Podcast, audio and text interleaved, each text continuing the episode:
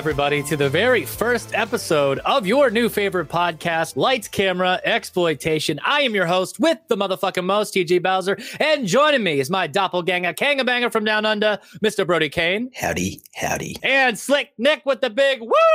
Reese, what's up, buddy? What's up, everybody? Yeah, so today is February 19th, 2021, and we are just moving along. And we got a doozy of an episode for you today. We're going to do our little slice of life segment here. Uh, actually, you know what? Let's uh, describe what the show is first. Uh, so, all you new listeners, people who are first coming to this show, this is going to be a show that centers around exploitation films and the evolution of subgenres. Uh, these are films that are near and dear to our hearts, and films that I, we feel personally that need to be talked about, need to be talked about more and more in depth. So, join us each week as we kind of take a journey down different avenues and exploit different types of things. It's going to be quite the fun. The, season one's going to feature 10 episodes of some crazy ass films. And then uh, we're going to take a three month hiatus and then bring you uh, season two with even more crazy exploitation films. But, Brody, how was your week? Yeah, not too bad, mate. Yeah, just uh, pretty flat out at work as per usual. Um, yeah, uh, Mortal Kombat trailer dropped, might I just uh, say, and it is fucking nothing more than a spectacular ride. It looks fucking fantastic, this thing, and I am impressed.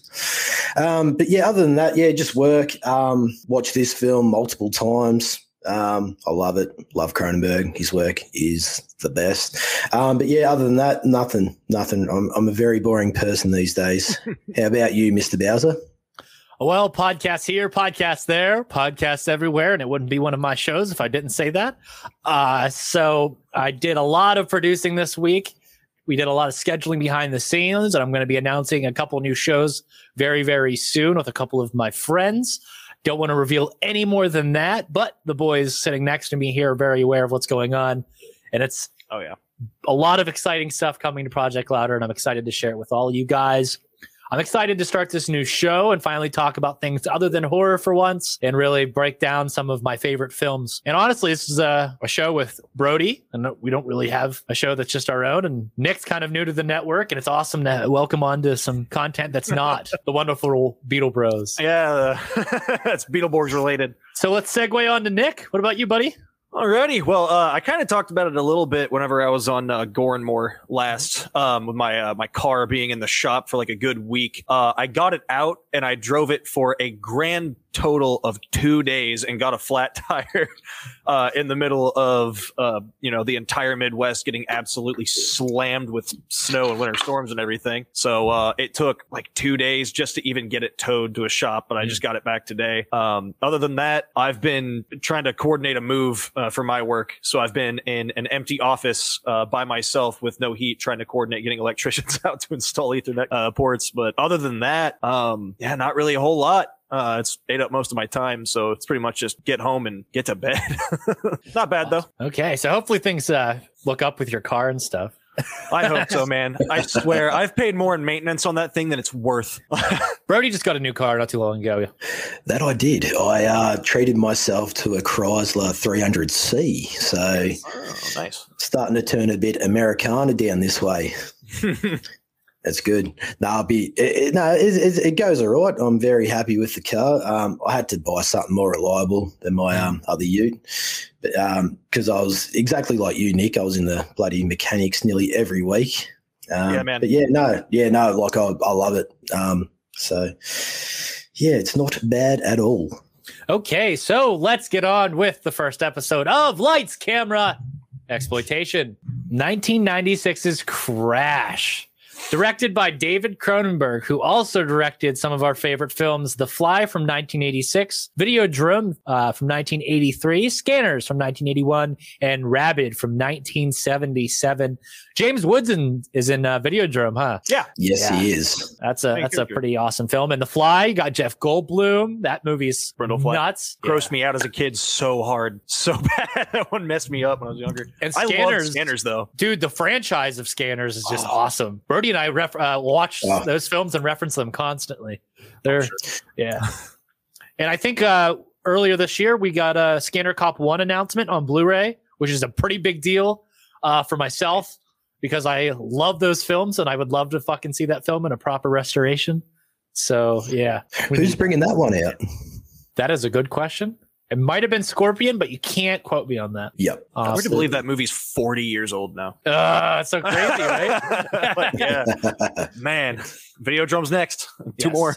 so the uh, movie was written by David Cronenberg, based on a book by J.G. Ballard, and we will talk about that later. Cinematographer Peter Suschitzky, who also did Cronenberg's Dead Ringers from 1988, The Empire Strikes Back from 1980, otherwise known as the best Star Wars film, and Tim Burton's 1996 Mars Attacks, which I watched yesterday. And Taryn goes, "Dad, that's a pretty good film."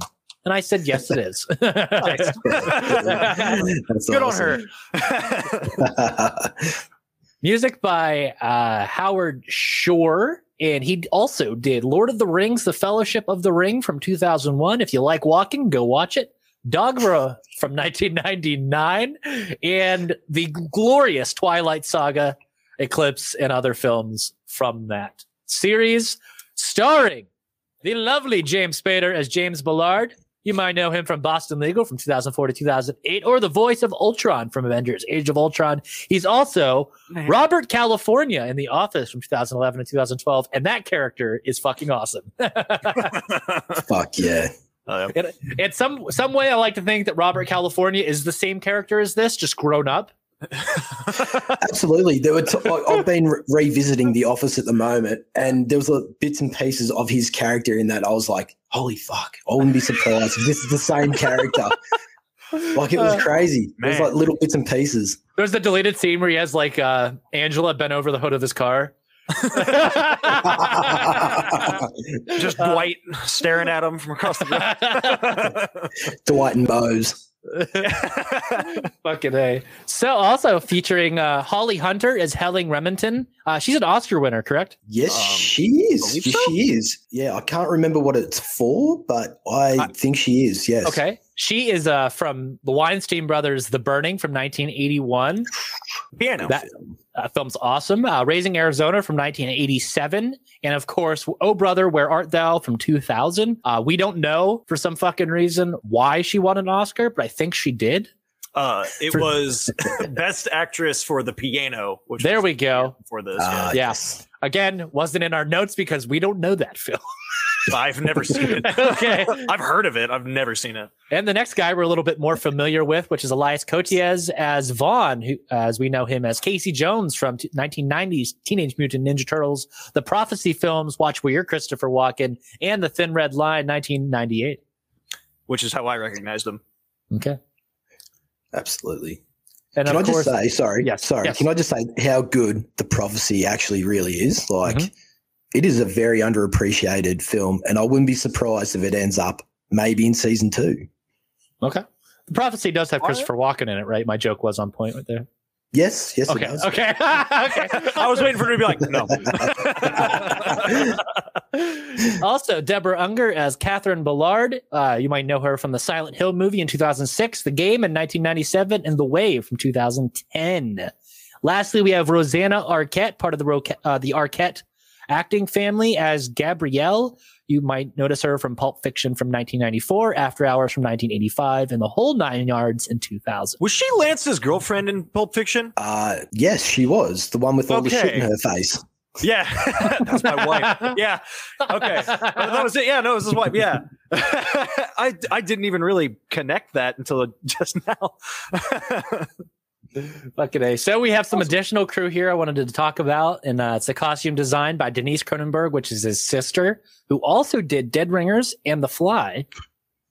And then listed here, trainee assistant director, his daughter Cassandra Cronenberg. Brody and I talked a bit, a little bit about this. She kind of stopped doing this, but she also was listed as an assistant director on American Psycho. oh, Yeah, That's- so that's that's, pretty one of my favorite movies ever. So that's actually Yeah. pretty cool. Definitely keeping it in the family. But I, I just started following her on Instagram, and she's uh, turned in the direction of photography now, and she does some really neat stuff. I think it's more so for like um behind the scenes at like live red carpets and all that type of thing. So yeah, no, That's still pretty cool stuff. yeah, absolutely. Brody, do you want to uh, talk about the plot?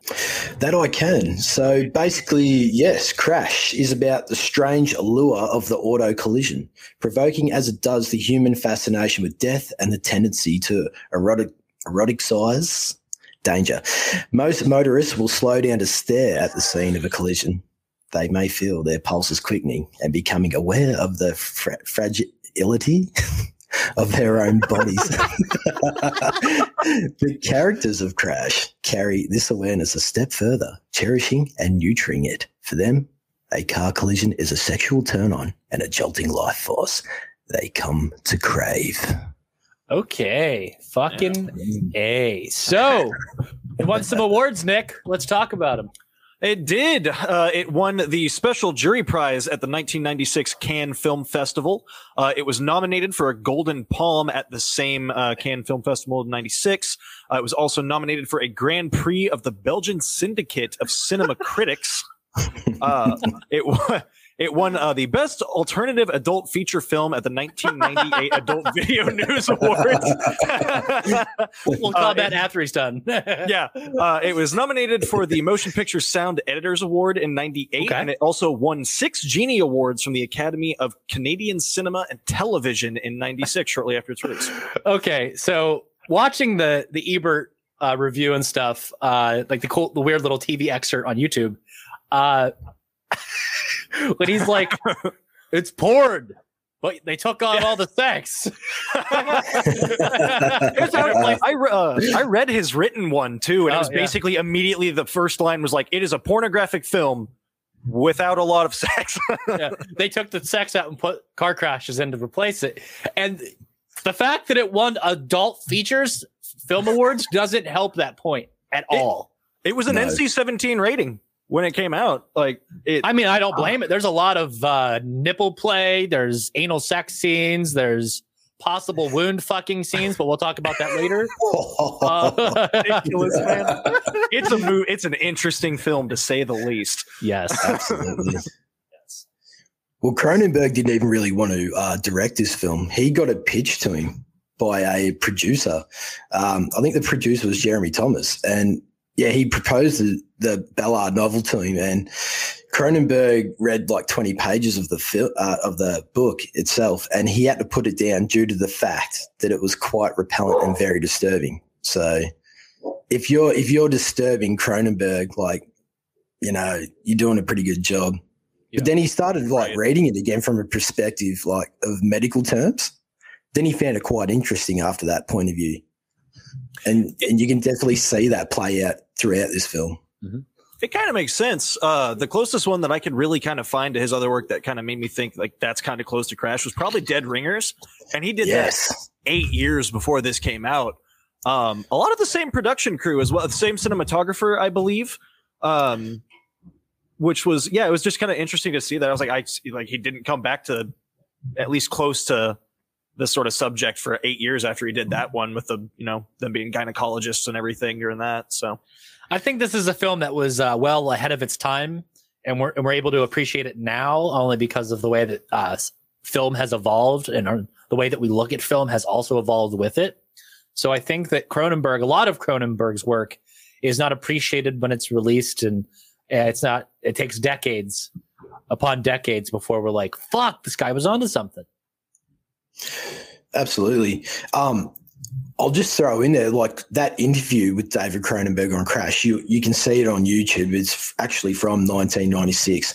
Mhm. He he actually like um like in terms of directing and like the vehicles, he, he actually likes to think of himself more as a Ferrari than a mainstream Yes, and, and he didn't want to come off as a dick. He wanted to make it very, very clear that it's not an elitist thing. You can interpret it as an elitist thing if you want, but it's not an elitist thing. Yeah. He, he he just likes to play like he states that it's like a Yeah. different concept of a car that resembles Yes. himself and his filmography, and I think that's perfect because he is Yes. a uh, car collector. So, uh, Only sports cars, though. He he made Yeah. it very clear. I own these old sports cars, and I used to race them, and I don't know if I'm going to, but I'm not going to say I'm not going to. it's kind of funny you talk about that. Uh, the uh, the last movie that I watched before this, fittingly enough, was a Ford v Ferrari.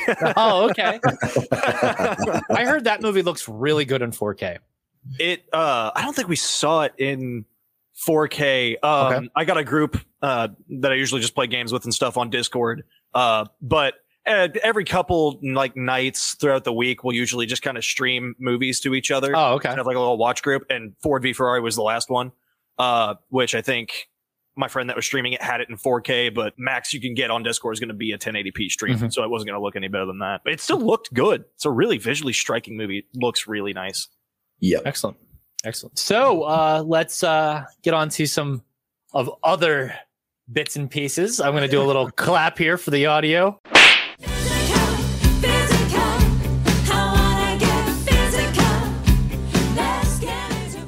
But uh, it's time to get physical with physical media. Uh, the audio listeners will appreciate that because there will be audio signatures up in there with "Let's get physical." But uh, there are two versions, not two versions. I, okay, you know what? We're gonna say two versions of this film because we're not hundred percent sure. Uh, physical media is a thing that's near and dear to our hearts here at Lights Camera Exploitation. I myself am hardcore into film preservation, and I am a collector of oddities and rare film. Uh, Brody is a collector of anything that he likes and anything remotely nostalgic to his childhood. So, uh, yes. uh, yeah. So we meet on several, several layers. And then, of course, Nick is a film lover. So, indeed, yeah. I'll get physical when I yep. can. yes. Uh, so, Brody happens to own the Arrow video release of this film. In all its glory. I'm going to skadoosh on and grab my criterion. So you show that while I go grab mine. So what we bloody have here, folks, is that we have uh, Arrow videos. Uh, I don't know. Well, it's definitely not a 4K, but it is a Blu-ray of uh, Cronenberg's Crash. Yes, yes, we do, and it comes with some neat little gifts.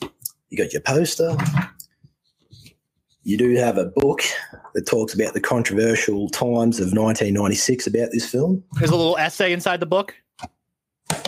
Yeah, pretty much. Yeah, pretty much. It's yeah, it actually elaborates a lot on the uh, novel itself and Cronenberg. It has it has a little interview with Cronenberg and J.G. Ballard, so yeah. it's a very interesting read. I recommend. So it. on your version, it features a 4K restoration of the uncut NC-17 version, supervised by director of photography Peter Suschitzky and approved by director David Cronenberg. Uh, the 4K version is a true 4K UHD presentation with a 5.1 surround DTS HD master audio soundtrack, and it is region free. But the one Brody has, which is the non 4K, is region B locked. At, yes. Yes. That is correct. And uh, for those video listeners, well, video, yeah, video listeners, let's uh, pop up your box real quick so we can show them. See that little 18 right there? Point to the, eight, the 18 there. That's a little signifier that uh, it's probably region B locked. And then on the back, it will uh, have an A, B, or C located there to signify what region it is. There it is. Yes. So moving on to the opposite side, which is the American release of this film from Criterion. Uh, you can get the 4K version of this. Uh, but I actually, I don't think that they have a 4K because Criterion does not come out with 4K. But the movie was scanned with a 4K digital restoration, supervised once again by cinematographer Peter Suschitzky and approved by David Cronenberg. It actually came with a sticker attached to the cellophane that was signed by David Cronenberg. That was really cool when oh, I nice. got it. Uh, 1080p Blu-ray presentation on this one. Same master audio soundtrack as the Arrow video, and this one's region A locked. Uh, we got the back here, a little different. And then inside, we have an awesome little uh, pamphlet, very different than uh, Brody's. He's got a little book. This is a fold out poster where we get some interesting artwork.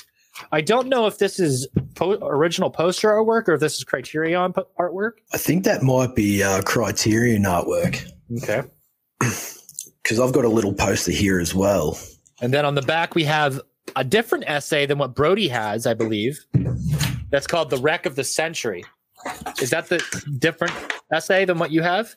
Um, so I've basically got uh, Arrow, Arrows, if I can get that in. Oh, it's beautiful. Arrows Oh, Crash. man, that looks good. It's very erotic, and I do like it.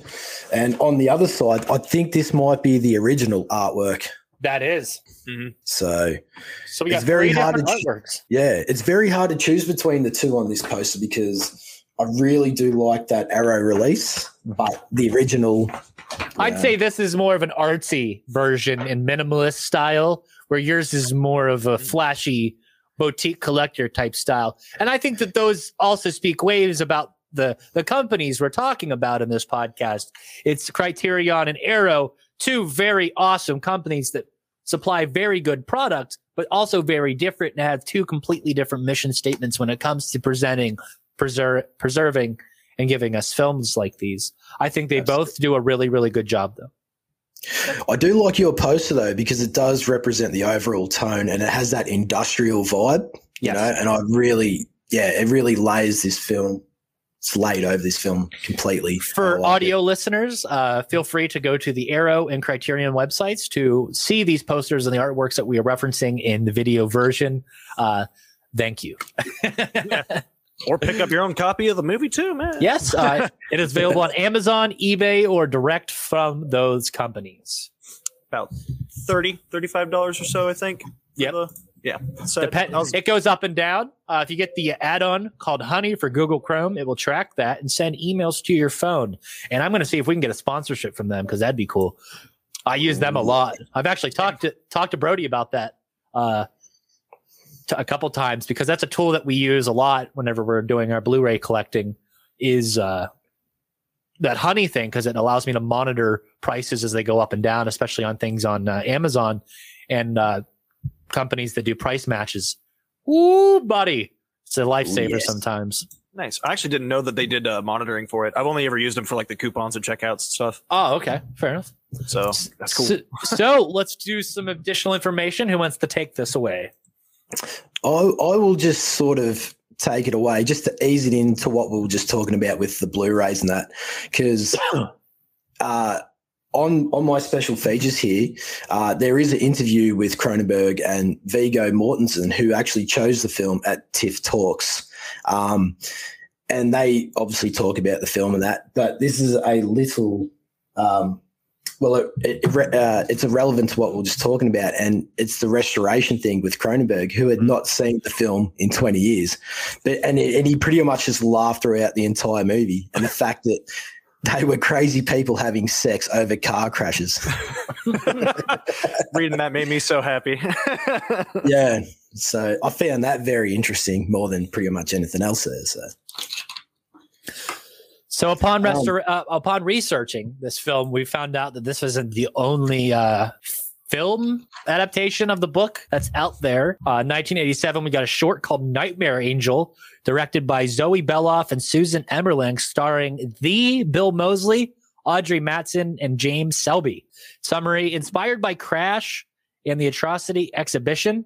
Two novels by J.G. Ballard about the relationship between technology and our mental states, how machines are extensions of ourselves, our bodies, and our consciousness. Controversy surrounding the original book by J.G. Ballard started even more initial publishing in June of 73 when early copies were sent to initial publishers and first readers responded, This author is beyond psychiatric help. Do not publish. That- I liked reading about the book a lot. I was glad to put that one in there. makes me want to read the book even more. Does anybody want to take over? Uh, Nick? Sure. Um, so, and aside from that, we also um, some of the additional commentary that I kind of saw because I, I like to look about uh, look through people also talking about and discussing the movie as well to kind of get some outside of opinions Mhm. um, and just kind of see what what other people think about it. Um, was I saw because uh, J.G. Ballard uh, or Ballard um, also writes a lot of dystopian um novels as well. And so I, I saw that there was a lot of kind of dystopian themes running throughout it a lot. It's got a really oppressive atmosphere throughout the entire movie.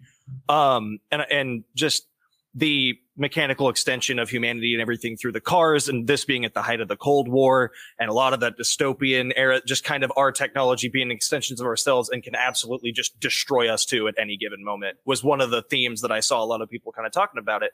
I'd never really thought of that the first time I watched the movie. Uh, but knowing now more backstory about the the book itself um, and just the time period it's written, I can kind of see it and I kind of agree with a lot of it.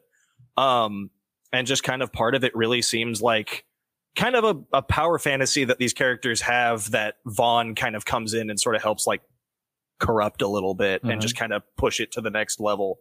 Um, especially shown when uh, he was his the name's escaping me right now. His friend, the uh, the stunt driver, uh, that at certain point during the the movie does a crash without him, and he gets really upset about it.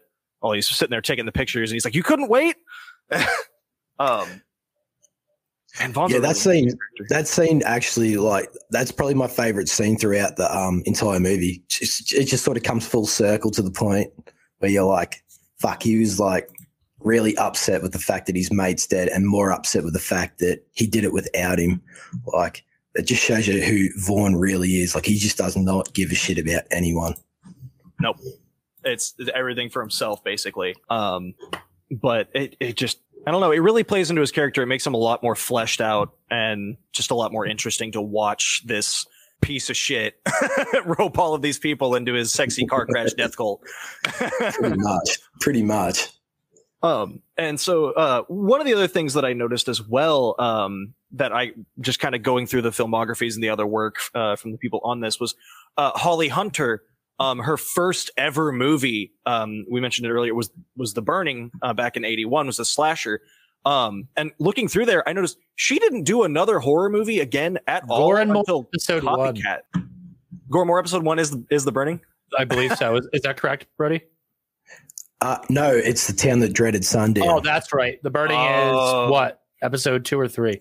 I think it's either two or three. Yeah. Yeah. Okay. It, it's funny because I talked to Tom Savini a week before we rec- re- recorded that film, and I talked to him about it. And it was like, I was like, "Oh shit, I get to talk about it on the show." I talked to Tom Savini. Uh, that's awesome. It, it's funny going back now, three years ago, and like there's a completely different me who's just so excited. Uh, so talking about Holly Hunter, I think she dies on the raft in that movie, Brody. Um, it's been a while since I've seen it, but I think you are correct there, sir. Yeah, I think she's part of the rafting crew. Uh, she's the girl that wears the, uh, I think it's a blue shirt. She screams a lot. So yeah, I'll have to revisit it. good film, good film. Shitty people that made it though. Okay. nice. nice. I was about to gotta give it a watch. And then also you have uh, something here about James Spader who worked on Dream Lover. I did. Uh, Yeah. So I was trying to look for other um, movies uh, that the the crew and cast of this had worked on kind of around the same time to see um, if they were just kind of going, if this just kind of was out of the blue for them, given the subject matter, how, let's be honest, weird this movie is. Um, and so it just kind of seemed like for a lot of the actors, uh, if you're into car crash and out of left field. voyeurism, this movie's not that weird. Yes. No, it's very standard fare for Yeah. you. uh, but yeah, so he was actually in uh, Dream Lover, which was another erotic thriller um, just a couple years before this. Uh, by Nicholas Kazan, I believe was the director for that one. So it was interesting to see that this wasn't just like there was kind of a buildup uh, in looking at the different movies. I'm that pretty sure Dream Lover is a script that Brody wants to happen. That it is. And if you're listening, Peter Jackson, make it happen. Make it happen ASAP because we need it. I, I had to do it. I had to fucking do it. So uh, It was either going to be you or me. yeah.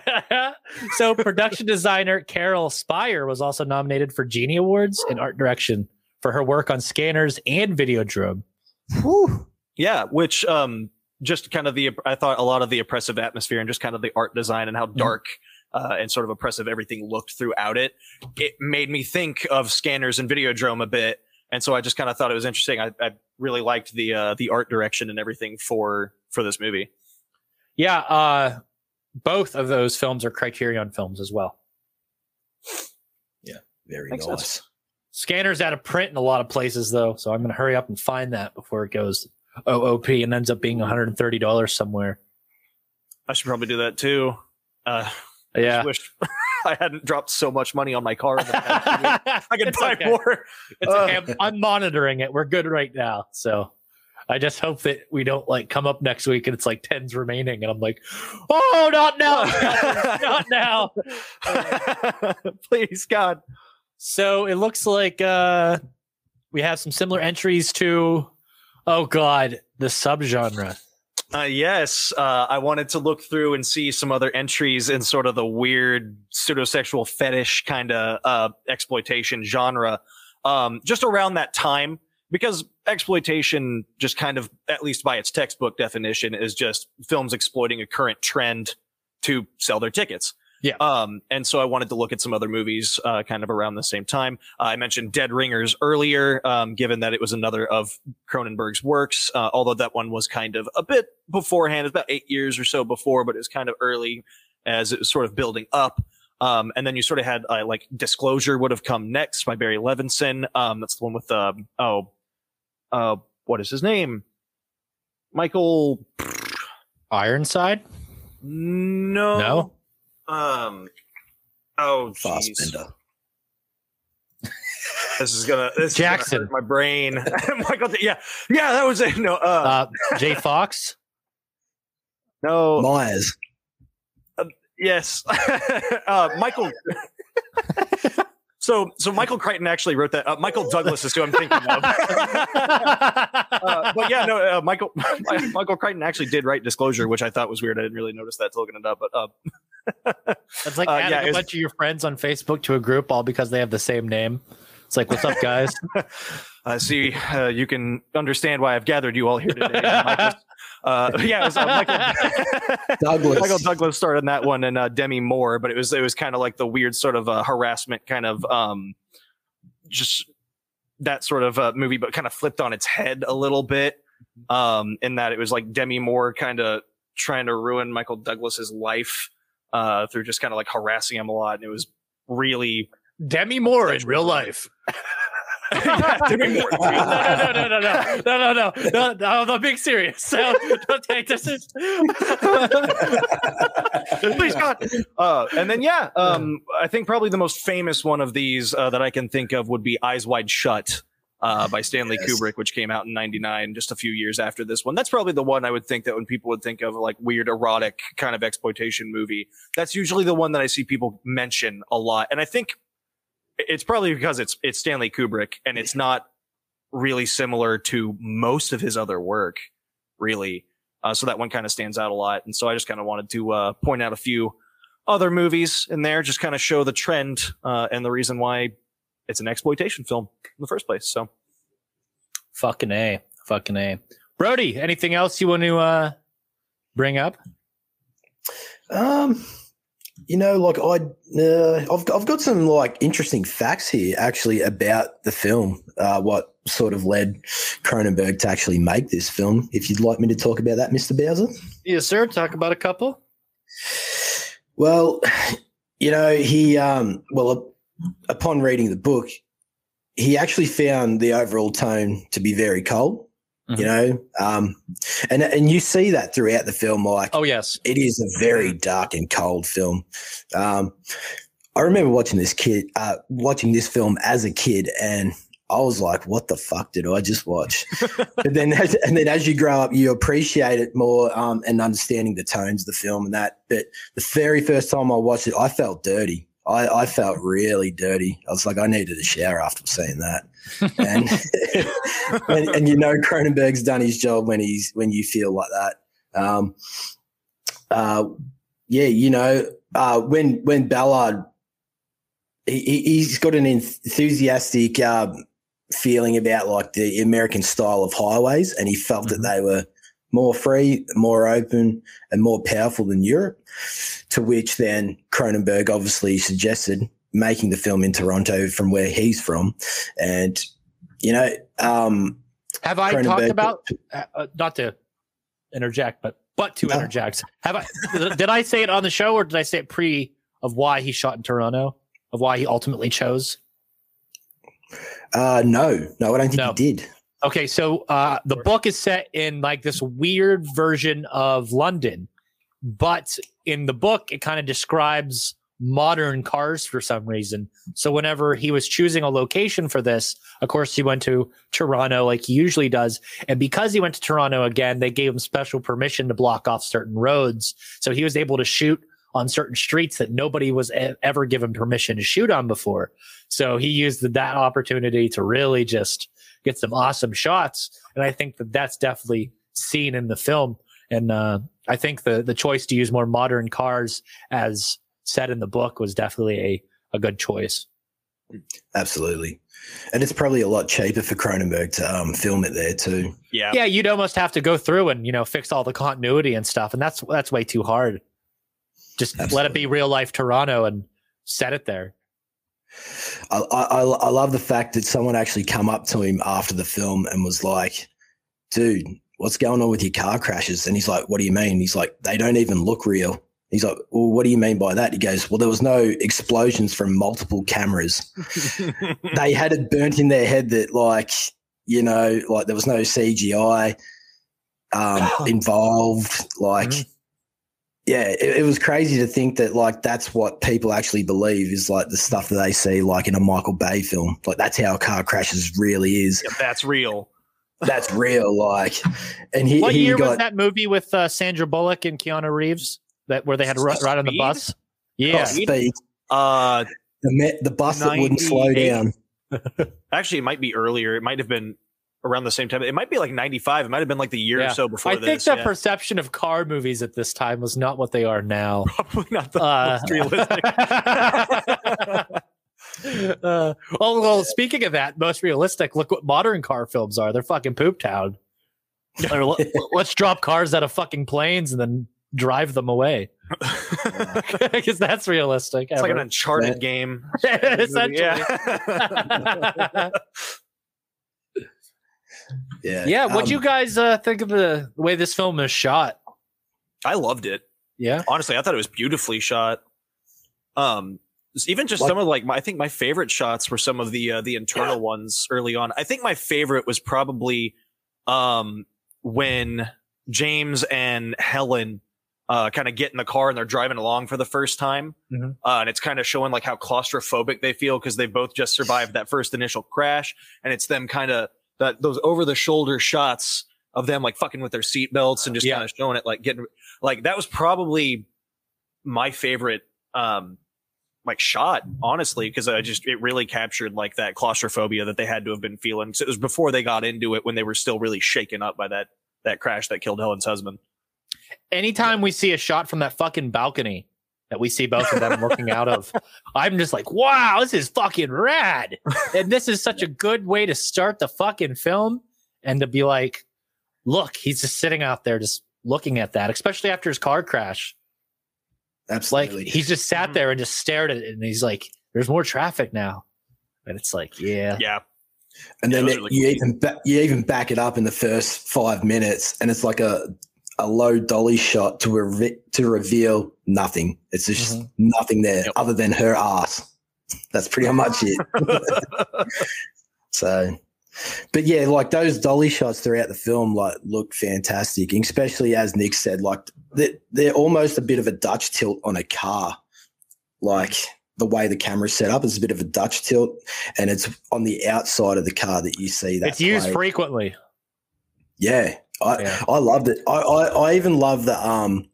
For me, I think it was the the um car crash scene where we first see the two stunt drivers go at it with Mhm. the Mhm. the is it the who's the who are they taking off the celebrities? James Dean. james dean yeah Yeah, that scene. I I found that really really um intense. I don't know if you've been in a car crash. Have you been in a car crash before? Yes. Yes. i've luckily never been in one. So like uh me but like i have as well. But um watching that scene unfold with those two stunt drivers even i was getting a bit of vietnam flashback watching that. I was like fuck this is really really intense. And the way that those cameras were set up when they crash you couldn't get any real than that. Like that's the real deal. So I'd say yeah one of the worst scene- car crashes I had was in my first car, and uh, It was my Subaru Impreza, and it was raining, and we hydroplaned. We're going about 45, so it wasn't too bad. But I was listening here, Brody. I was listening to the Muir song, "Solar Flare Homicide."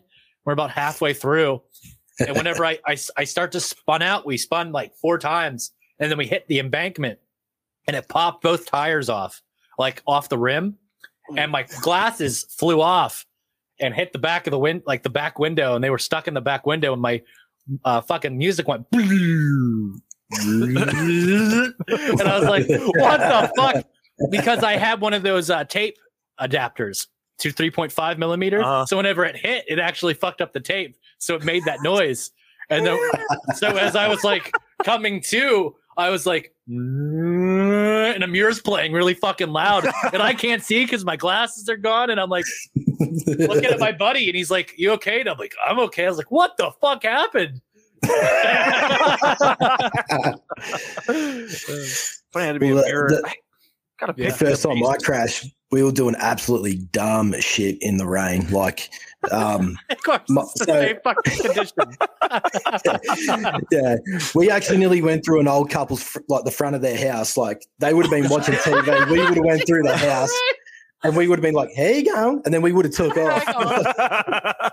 So uh, I'll back it up a bit. I'll back it up. So basically, what happened was uh, it was like pissing down rain this one night, and my mate had this, as you would know, TJ, a Holden Commodore down here, V8 Yes.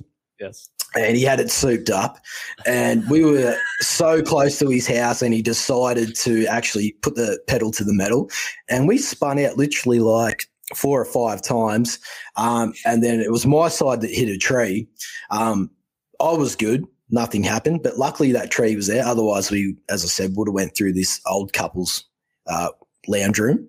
Um, and then we took off and then um, we did we decide well i decided to drive straight after it and i dropped him down to the old couple's house and he politely spoke about what happened because they were outside and they were wondering what the fuck just happened. There's, there's- there's these, there's these tire tracks that are spun out on their front lawn and hit a tree and um, it was quite funny because the next day i was going to play footy and um, well football and here he is rebuilding their bloody garden bed so I thought, he, so yeah, that was yeah, that was that's pretty on much it.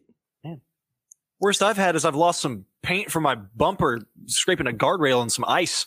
it's the worst that's happened to that thing. It's not fun, Nick. I, I bloody tell you now, it's not that fun. So you're not it, missing it out. doesn't really sound. Would not recommend. yeah, uh, three out of ten. Yeah, So it was the We most look at- uncomfortable scene for you guys. that fucking scar. Okay, did he fuck? Did he fuck her hole? Like, did he reopen God, the fucking I thing, or did he hope just rub his dick on it? I feel like it would be physically impossible to like reopen a scar like that. And Ugh, fuck. I was waiting for him to like rip those fishnet stockings open and just start licking it or something. Like, I think he started kissing it, and then he was just like, "I'm I, hurry up! I need to rub my cock on this." it's like a it's like a tie between that and uh the sex scene with his wife where she's trying to get him to describe Vaughn's asshole to her. oh, that's a great scene. yeah. I was sitting here I'm like I don't think this scene was in the version I watched 10 years ago or whatever. I was like, I don't Yeah. remember any of this. Either that or I just blocked it out. I was like, what the fuck? I mean, this, that's where this movie stands out for me is all the awkwardness that it imposes on the on the viewer. I think it, if if that was its goal, then it fucking achieved it, bro. Takes it and runs with absolutely, Mhm. absolutely. Runs hard, bruh. It. It, it- it's it's weird for me because I look at this film and I'm like, I could watch this all day, every day. It really doesn't that disturb me that much. I don't know if it's me just being uh, a little bit fucked in the head, but in saying that, aren't we all? So, I, yeah, I don't know. It, it's very hard for me to choose a scene like that, but I do see where Nick's coming from with that scene. Like it was a little bit hard to watch, especially when she's saying, "Describe his penis for me." Um, I found that very and his butthole. very weird. Yeah, Yes. yeah, and the and and the balloon knot. Um, it was very weird. and he, and he uh, just responds, "I think it's covered in scars." That, that made it so much worse. made it so much worse. I'm like, how would he know? oh, but yeah, no, it's uh, yeah, I don't know. What's it for you, TJ? Give us your two cents. Uh, Yeah. that scar scene is a little unsettling. Uh, I think uh, I discussed this with Nick pre-show. I think the scene where he has sex with B- uh, Ballard's girlfriend in the back seat, oh yeah, she her face is so cold and she seems so uh, uninterested, and they even fight a little bit in the back there, and she eventually Hmm. succumbs to him. But the way that she reacts afterwards and the series of events that happens afterwards really makes me feel like she becomes disinterested in the cult at the end, which kind of makes it seem a little rapey. And anybody who's listened to any of my shows before knows how I feel like that's completely unnecessary unless it is heavily influencing the plot. Uh, most of the time, it's just used in there to uh, as a cheap grab. Uh, again, it might not have been intentional. It could have just been the way that the actress was interpreting that scene. But then again, it came off that way to me, and I feel like uh, it just made me uncomfortable during that scene. Uh, and then the weird goo hand at the end uh, was, yeah, I appreciate that 4K restoration because you could see every little droplet of that goo hand. As, as, as Clive Barker would call that, that's some elephant cum.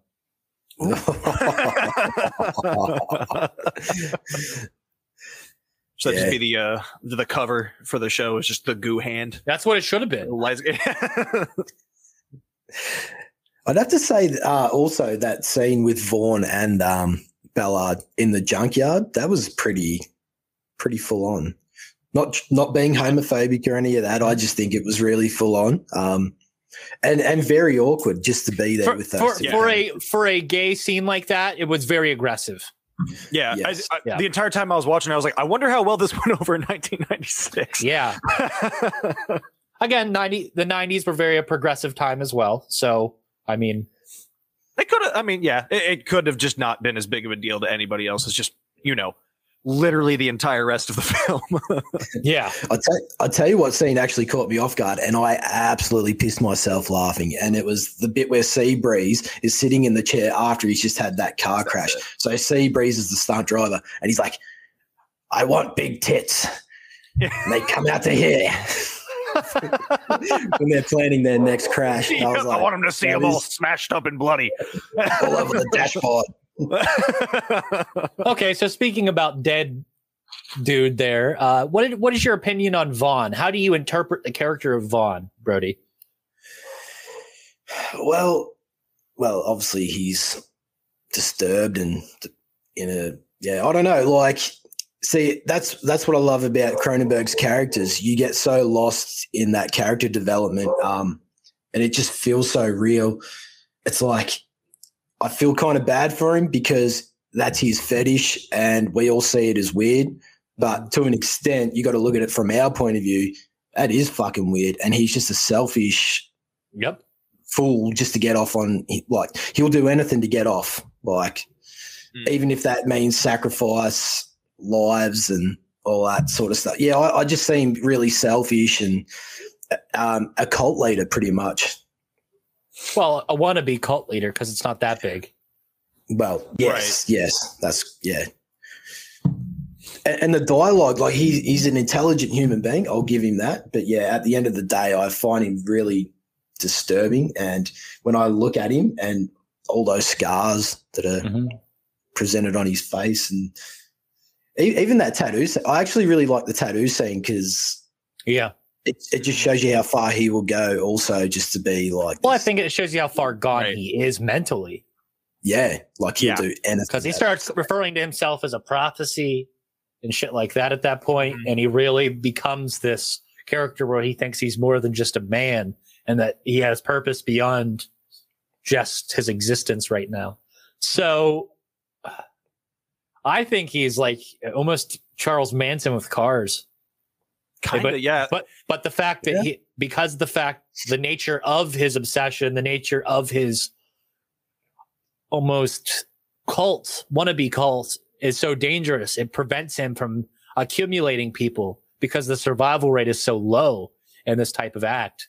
It's different than going out there saying, "Hey, go force these people to have crashes." When you're creating an almost a small community of people that have sex and have car crashes with each other in order to achieve orgasm through that.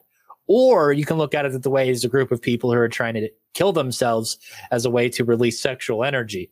So mm. this film is, again, I don't know if Cronenberg is one of those directors like Argento who doesn't look at these films the same way whenever they're filming them and don't intentionally put these layered viewpoints in there when they're making these films. But, uh, it's definitely a film that has those layers and can be interpreted many different ways. Mm-hmm. Absolutely. Sure. It's, it's, like I said before, he, when, when he um, visualized this film and making it, he looked at it as a medical term. So mm-hmm. he, he basically is the doctor and he's seeing it from his point of view as a medical situation. Yeah. Yeah. And you definitely see that play out. I think it plays into the uh, that sort of cold atmosphere that he had for it because it, it's very detached and clinical almost mm-hmm. uh, for most of the movie, and it's just kind of contrasted against the uh, the more erotic scenes and everything like that. It, it mm-hmm. for for the majority of it, uh, it does feel very detached and clinical. I think. Absolutely, absolutely. So, uh, best uh, best sex scene. Hmm.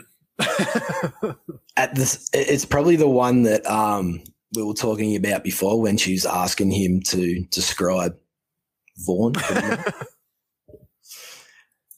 it's either I, that or the very, the very first five minutes where we get um, his partner in the hangar, uh-huh. and then you've got him, the director, being behind the scenes with the um, the other the camera girl.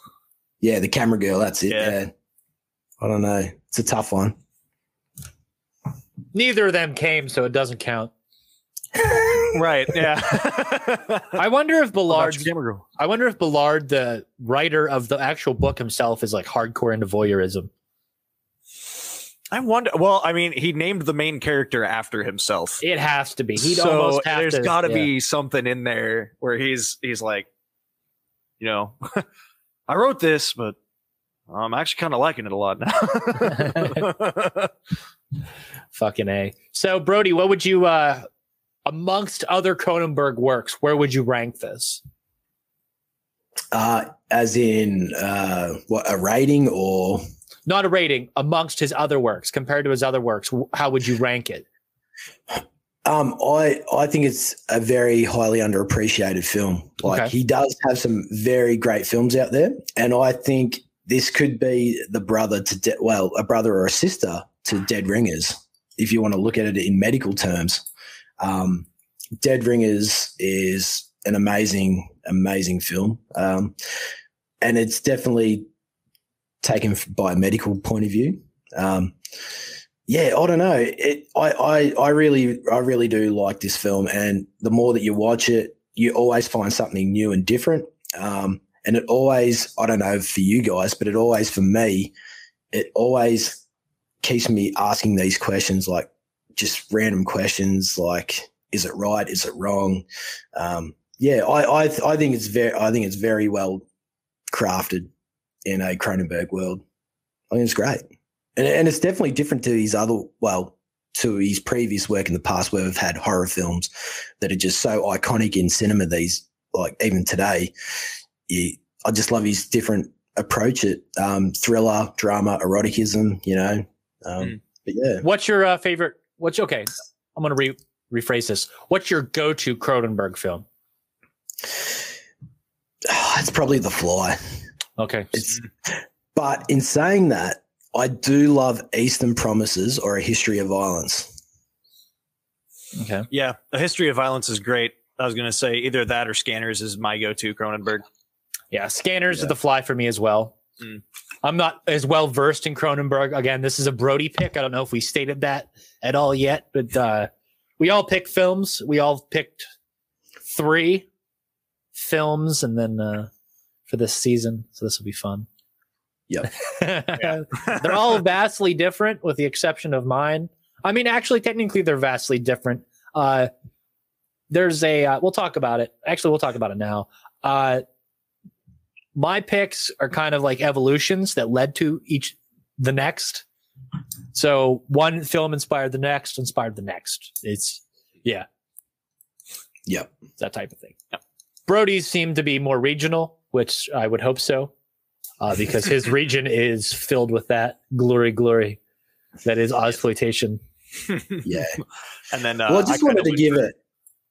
Oh, sorry. I was just going to say, I just wanted Oh, to give like the, the world like these exploitations films that no one really saw that inspired a lot of filmmakers like Quentin Tarantino. Mhm. You know, so I think it's just a good opportunity to get them out there and show that Australia can actually make great film. Fucking a. fair. Fucking A. So, who's your favorite character in all of this?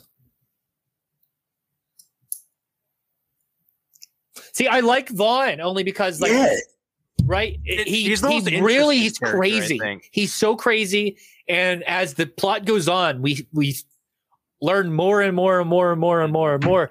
And he goes from this weird guy that goes that starts looking at looking at James Spader in the hospital hallway to the main character and almost a villain, almost rapidly, really quickly does he become one of the characters to the bad guy. And it's just Yeah. super cool to see that happen. And I think it's told in a very unique way. Mm-hmm. And it's it's Yes. fun to watch him become kind of more unhinged as the as the movie goes on, especially when we get to the the hotel. Um, when his wife is downstairs talking about the police are there to question him in a hit and run, uh, and he's all shaken up by it, and I'm like, yeah, he did it. they, I think they left it kind of open. I don't believe that actually. Uh, they said whether or not he definitely did, but even just watching it, I'm just, yeah, he did it. Yeah, he did it. He absolutely would do it. His that. death is so fucking gnarly too, and we haven't touched Yeah. on that. Yeah, Yeah. it is. Upside down into a bus, killing multiple people in the bus while it catches on fire. That's pretty fucking brutal. fuck Yeah. yeah. Of course, the way he would go out would have the most collateral damage possible. and so uh, I think we should take this opportunity to talk about the ending of the film, and uh, let's talk about the motivation of why the film ended the way it did. Brody, Well, obviously, she was at that um, crossroads, I believe, and Okay. she was going to turn down one path or the other. And uh, I do believe that um, Ballard was at that stage where he was like, I know who I am. Do you want to come with me? So he did what he did to her. And then at, it sort of comes full circle at the end because she, she says that quote at the start of the film. Maybe, maybe we'll get it next. T- is it maybe we'll get it right next time? Um, And then Something- they say it at the end. those I like, think it's just maybe next time, Yeah. maybe on the next one. yeah, yeah, maybe on the next Yeah. one. And then when they have that car crash and then they start having intercourse, she says it again. So it sort of comes full circle. They've so gone to the next stage in life. I can tell you how I can interpret that. So earlier in the film, they talk about the only way to release this sexual energy is through death. So I think that now that Vaughn's passed and that cycle of voyeurism and sex and crashes is now done, that they're now looking for an escape, but they're now plagued with this curse that the only way that they can achieve sexual climax is by continuing the crash. Um, Yep. yeah, it's almost like Vaughn has propagated himself beyond it after he's dead by just turning Ballard into another of him. Again, Marilyn Manson with cars. yeah, but Charles Manson with Charles Manson. Actually, no. Actually, oh no. no, that's right. That's right. no, not anymore, motherfuckers. Marilyn Yeah. Manson with fucking Yes. cars because it applies to both now. Damn That's it, correct. man. Kind of gonna miss uh having that whole. Yeah, he's weird and everyone hated him, but like he seems like a nice guy and everything, like it's fine and everything. Just because you don't hate him because he just makes metal. Oh no, he is actually a piece of shit. Damn Those it. memes of 90s mom sipping tea. Yeah, It's like my mom right there. Marilyn Manson's the Antichrist. 90s mom sipping tea. And it just, I think one of them had Dwight looking through the blinds in the conference room. And I was like, yeah. Fuck it, I- Oh. yeah. You know, I um just with what we're talking about Vaughn before, he just has so many fucking layers, and every time you go back and rewatch this film, you always like pick up something new with Vaughn's character. That's that's what I really like about this film. Um, they don't directly throw it in your face; you have to leave it up. Uh, it's left up to, uh, for you to decide on what you think um, uh, this character is and who he is. But yeah, I don't know. There's uh, when I rewatched it last night, I was even like, holy shit, I didn't see that before. And it was that scene where he's looking at it's after the first crash and he's like looking at Ballard's leg with all the rods in it and he's like, oh, oh my God, oh my God. Just getting off over it. So Mm. yeah, I don't know. Vaughn, Vaughn's yeah, it's it's What if, uh. What if Vaughn is just what happens to Casey Jones after Ninja Turtles 2?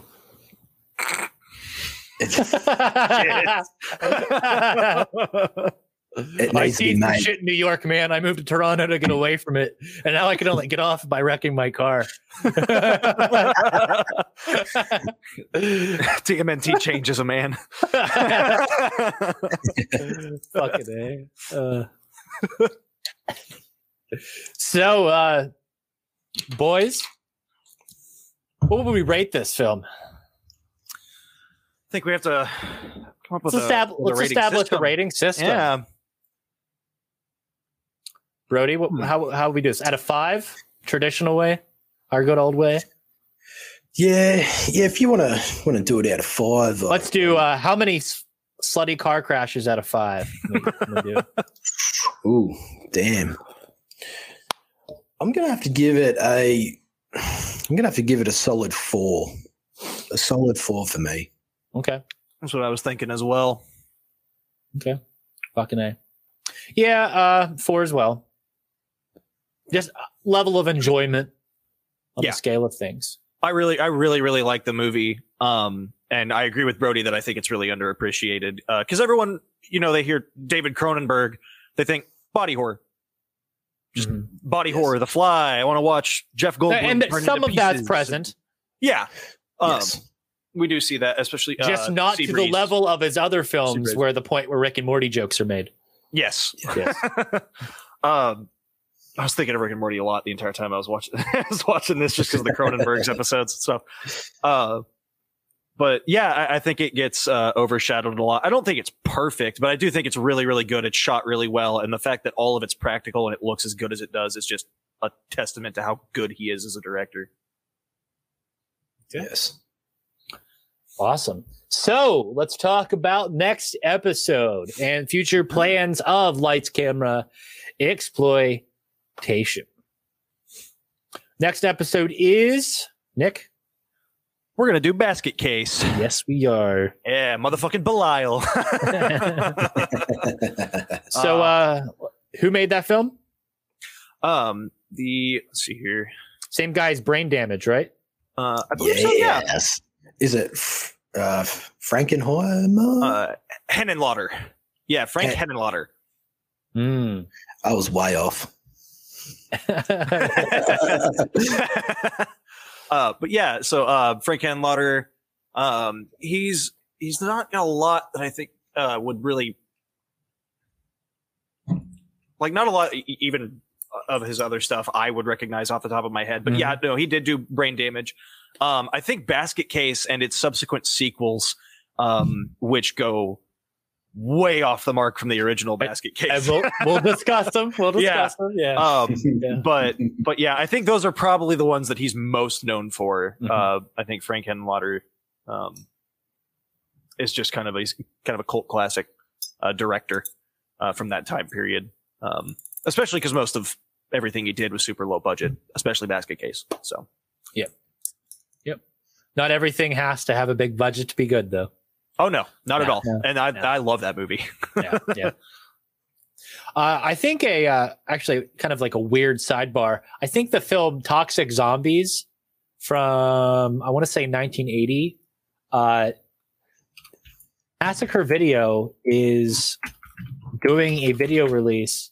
Yeah, from 1980 is doing a video release, and they're streaming it tonight Oh, uh, for like a little private screening, and you can stream it and stuff. I'm interested. That movie's uh, also known Blood Eaters in the Forest of Fear. It's uh, yeah, it might be a film we cover in the future. all right. It's uh, after drug crops are sprayed with a chemical by a passing airplane, the growers of the crop are poisoned by the chemical and turn into zombie-like mutants. It was filmed here in Pennsylvania, and I think the crop was marijuana, but I can't be sure. Hell Yep, yeah. anti-drug initiative. Eighties Yep. thing, yeah. I would assume. Technically, Yeah, that- uh, it- it is perfect for this show. yeah. Even like technically, Reefer Madness is an exploitation movie. You really think about it.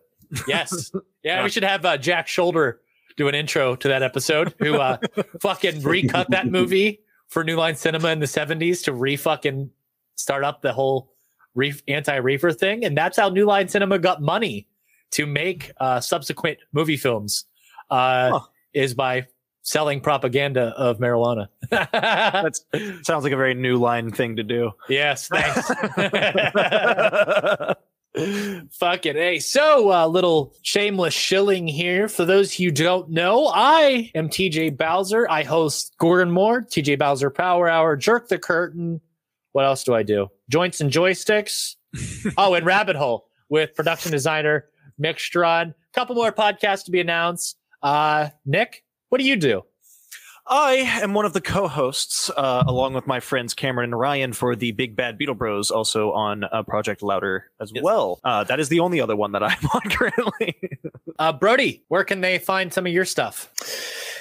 That is a very good question. Um, yeah, no. Uh, where can you find some of my stuff? Every week on Gordon Moore.